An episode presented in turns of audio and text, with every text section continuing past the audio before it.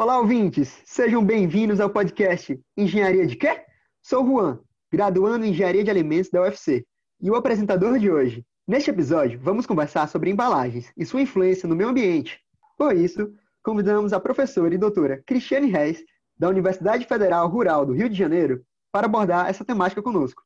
E é sobre isso e muito mais que vamos conversar hoje.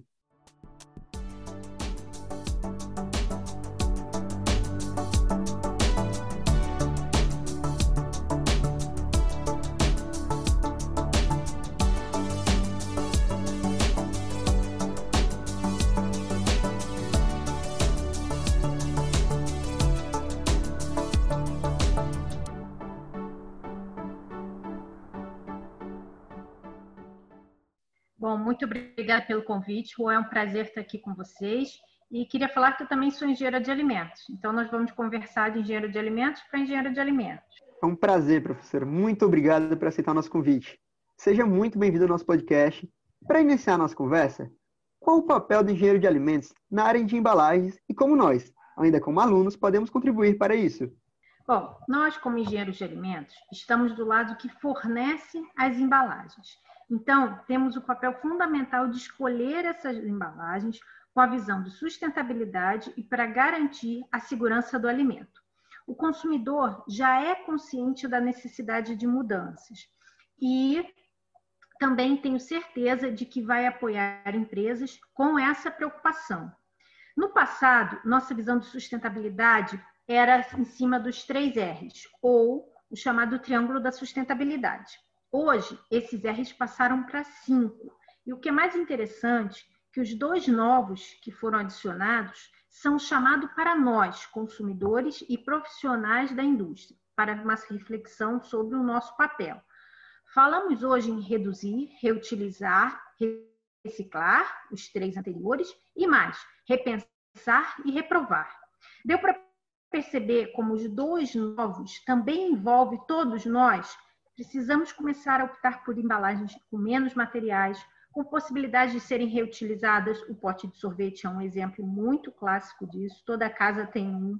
Ou que possam ser recicladas. No ato da minha compra, eu já posso fazer essa escolha. Mas temos o poder de repensar empresas, empresas que não se preocupam com nenhum desses R's, e pensar no quinto R, que é o meu poder de reprovar. Eu não sou obrigado a comprar se eu não concordo hoje na minha vida pessoal e profissional, todo momento posso e devo fazer sim essas opções. Além disso, como estudante, conscientizar todos para os próximos três R's que estão por entrar. Eles são respeitar, repassar e reparar. Então, cada vez mais, o meu papel e a minha responsabilidade ficam claras nessas regras de sustentabilidade. Então, quando hoje você vai ensinar para alguém ou vai ao mercado, ou conversa com um familiar ou amigo, você já pode sim conscientizá-los do papel de cada um. Professor, é incrível. Eu achei muito bom esse seu exemplo do pote de sorvete, porque realmente eu acredito que quase toda casa tem. E você citou uma coisa que o consumidor, ele também pode reprovar, né? E isso mostra que ele tem um papel muito importante. Por isso que é tão importante podcast como esse, que está incentivando que o consumidor entenda mais sobre o assunto. Ele possa reprovar e possa ter mais conhecimento para saber o papel dele na sociedade. Exatamente. A gente precisa é, ter noção do poder que temos como consumidor e como profissionais da indústria de alimentos. Exatamente. Professora, as embalagens sustentáveis são feitas de material orgânico ou reciclável, como você bem sabe, não demandando tanta energia e recursos naturais, na maioria das vezes. Elas costumam ser mais caras. Por que essa variação de preço? E apesar disso, muitos empreendedores estão investindo nessa onda, mas afinal, quais são as vantagens dessa prática para o investidor? Bom, trabalhar com alimentos é pensar tanto na embalagem, no meio ambiente, mas também pensar numa outra questão, que é a segurança desse alimento. A segurança que garante a saúde do nosso consumidor. Então, a grande preocupação da maioria das embalagens quando se pensa em fibras naturais ou amidos como batata, mandioca, ainda está na conservação, bate nessa segurança de garantir a saúde do nosso consumidor. O que é preciso fazer? precisamos investir em mais pesquisas voltadas exatamente para que essas embalagens com fibras ou amidos naturais possam sim garantir esse tempo, essa vida útil do produto com segurança. Garantir então que o meu produto permaneça nessa embalagem e aí sim eu posso aumentar o uso delas. Isso é a grande limitação hoje. Por isso também que acaba encarecendo. É, eu produzo pouco porque elas ainda têm algumas limitações. Será maravilhoso quando a gente chegar nesse patamar, segurança e sustentabilidade. Por isso, muitas pesquisas hoje são feitas.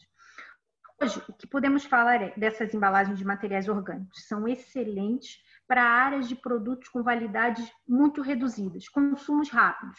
Então, meu exemplo, a área de vegetais e a área de fast food.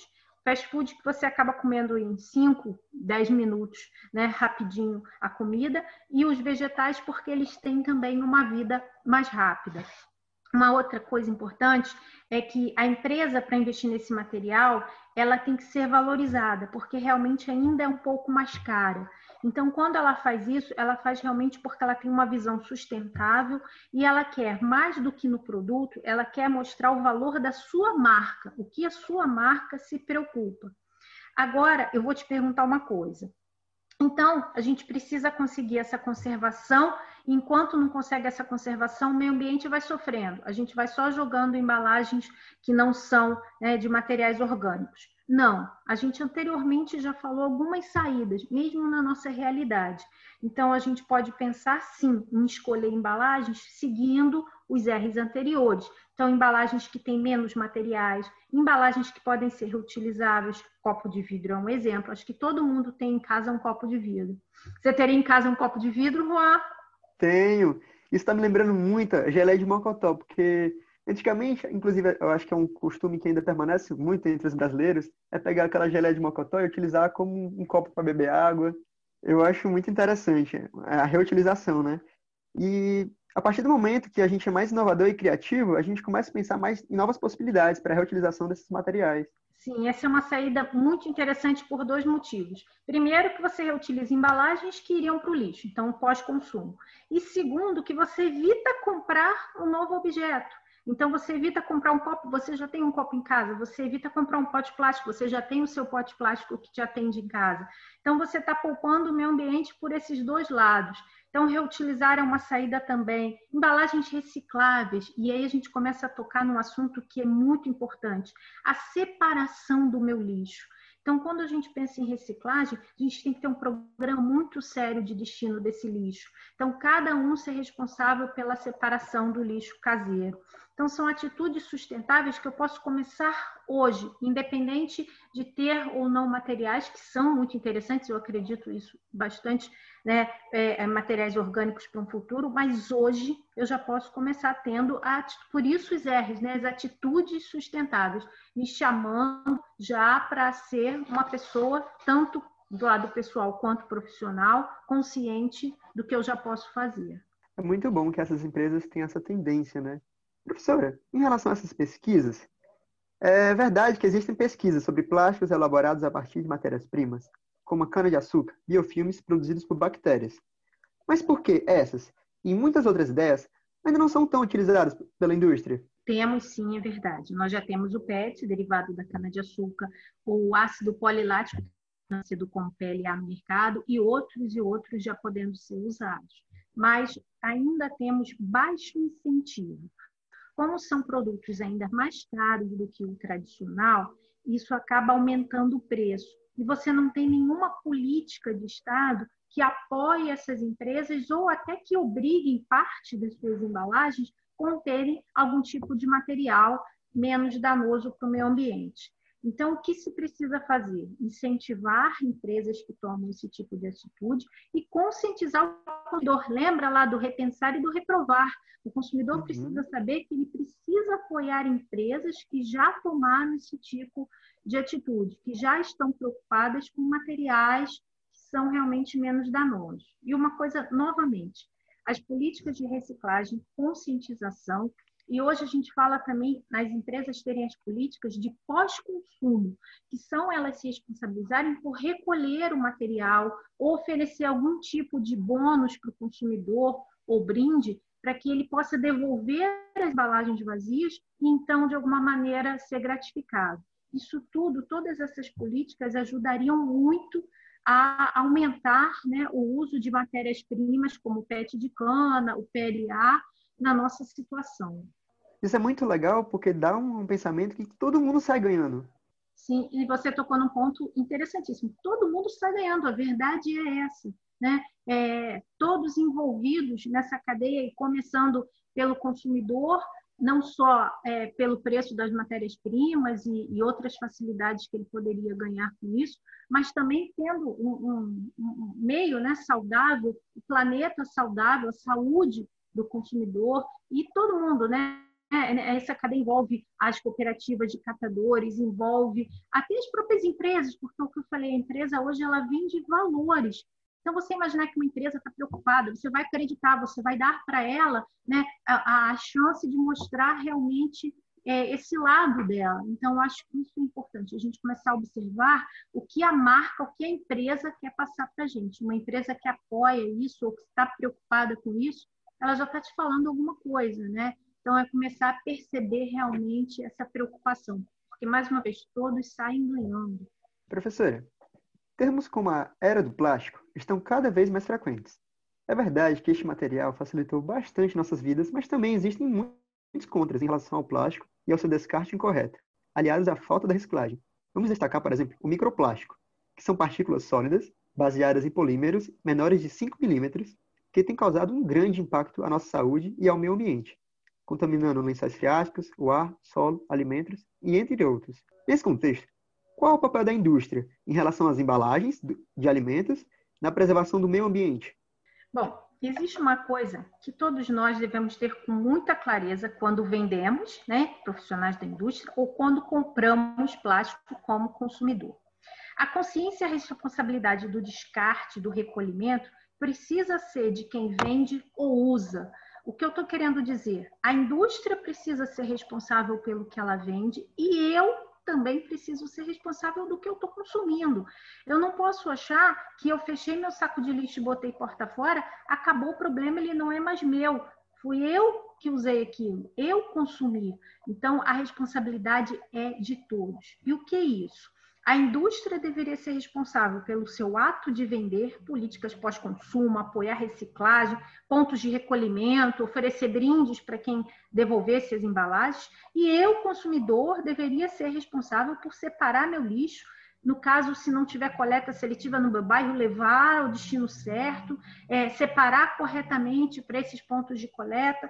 Então, isso é responsabilidade. Eu brinco que a gente não tem é, a, a, responsabilidade né, de, de cuidar do meio ambiente, ela não é educação ambiental, ela é obrigação ambiental. Eu trocaria esse nome, porque é meu lixo, eu preciso cuidar dele. Então, todos nós temos nosso papel, e se a era do plástico é tão danosa, eu tenho culpa também. Então, eu preciso tomar responsabilidade disso e fazer a minha parte. Então, do mais novo ao mais idoso, precisa ter essa educação e ter a obrigação de fazer isso.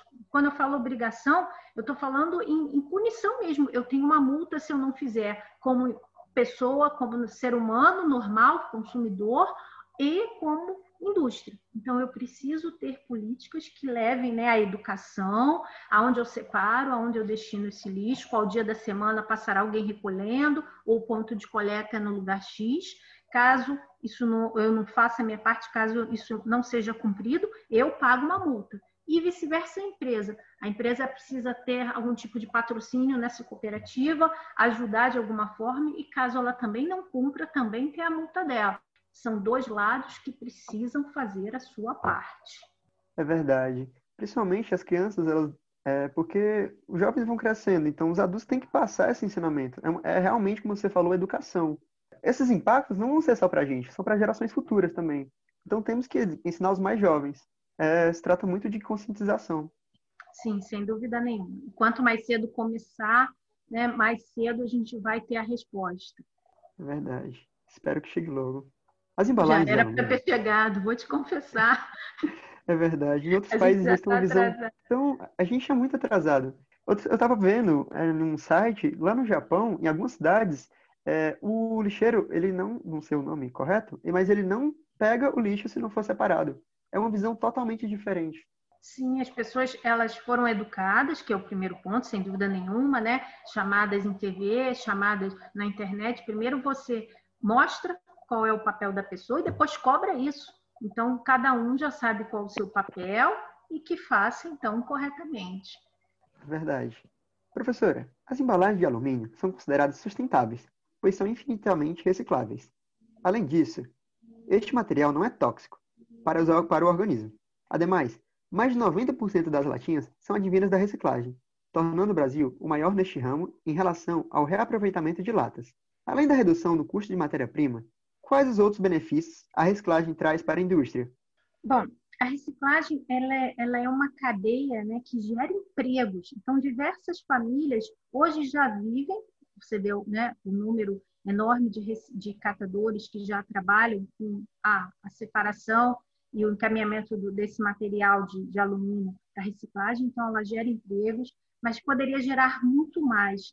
Então, ela é uma excelente ferramenta de inclusão é, social, de participação das pessoas nesse processo de transformação. É, eu já tive a oportunidade de conversar com algumas pessoas que trabalham né, nesses pontos, e, e, é interessante como eles têm muito mais consciência que a gente, porque eles percebem como aquilo ali gera dinheiro como aquilo ali sustenta mesmo as famílias. Então, é uma consciência muito bonita de ver como é importante se pensar em toda essa cadeia é, de reciclagem. É, você obtém também a matéria-prima sem a necessidade de fontes ou recursos naturais, com menos uso de produtos químicos, menos gasto de água, energia. Então, o impacto em todos os setores da cadeia é muito menor. Seria maravilhoso um trabalho intenso na coleta seletiva e apoio a essas cooperativas de catadores. Então, a gente teria né, a cadeia, as pessoas separando a coleta seletiva desse lixo e o encaminhamento a cooperativas para receber em condições de trabalho. Então, seria perfeito. Inclusive, as indústrias mesmo poderiam fazer parcerias e incentivar esse tipo de ação. Então, é, montar essa cadeia, né? ajudar na montagem e no patrocínio dessas cooperativas e até nos programas de é, coleta seletiva. Eu acho incrível porque muitas pessoas, é, lixo para elas é, não serve para nada, joga fora, não tem mais nenhuma função. Mas a gente está percebendo que tem uma função sim, tem uma função econômica para esse, para os catadores, por exemplo, é, é realmente uma problemática muito grande porque eles trabalham muito e eles ganham muito pouco. E além disso, é uma profissão totalmente desvalorizada. Há muito preconceito quanto a isso, apesar de sua importância.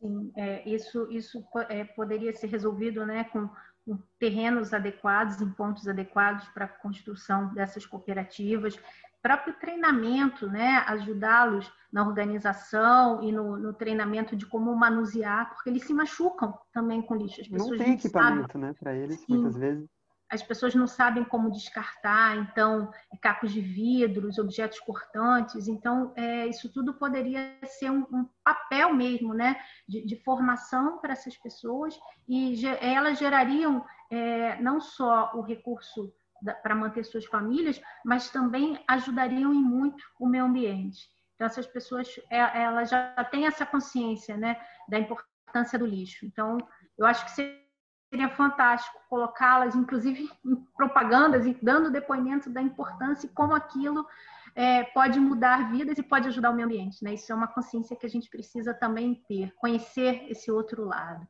Eu fico feliz só de imaginar. Professora, eu estou aprendendo muito e a gente está quase terminando a nossa entrevista. Sendo assim, professora, eu gostaria que a senhora deixasse uma mensagem para todos os estudantes de engenharia de alimentos que têm interesse na área de embalagens e no desenvolvimento de pesquisas.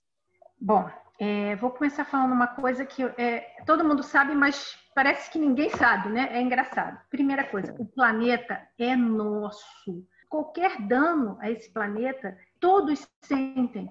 Então, não importa se é, ah, mas é muito grande, ah, eu vou fazer aqui. Não, é nosso. Então, alguns desses danos hoje já são irreversíveis. O que eu posso fazer é cuidar daqui para frente. Então, por que eu acho que eu botei o meu lixo e o problema não é meu? Porque eu acho que eu posso comprar o que eu quero e da maneira que eu quero e o problema não é meu. Não é assim. Todos devem fazer o correto. Todos precisam fazer a sua parte, sua obrigação, o lugar onde eu moro, o lixo que eu produzo, é, a empresa que eu trabalho. Amanhã vocês vão estar na indústria. Conversar, começar a perceber também, fazer um diferente. E é o que eu falei, é a própria visão da empresa.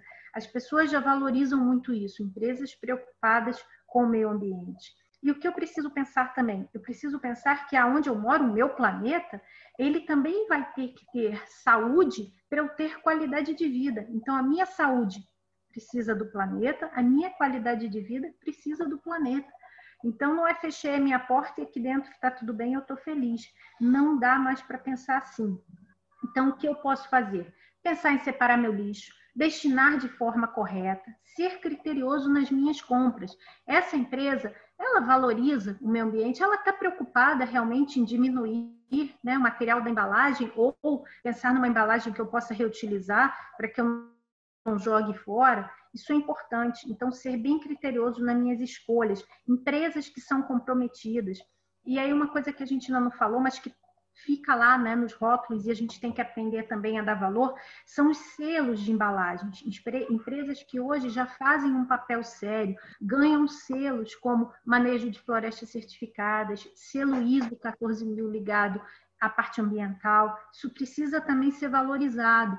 Essas empresas estão falando para você, olha, eu já estou tentando fazer a minha parte.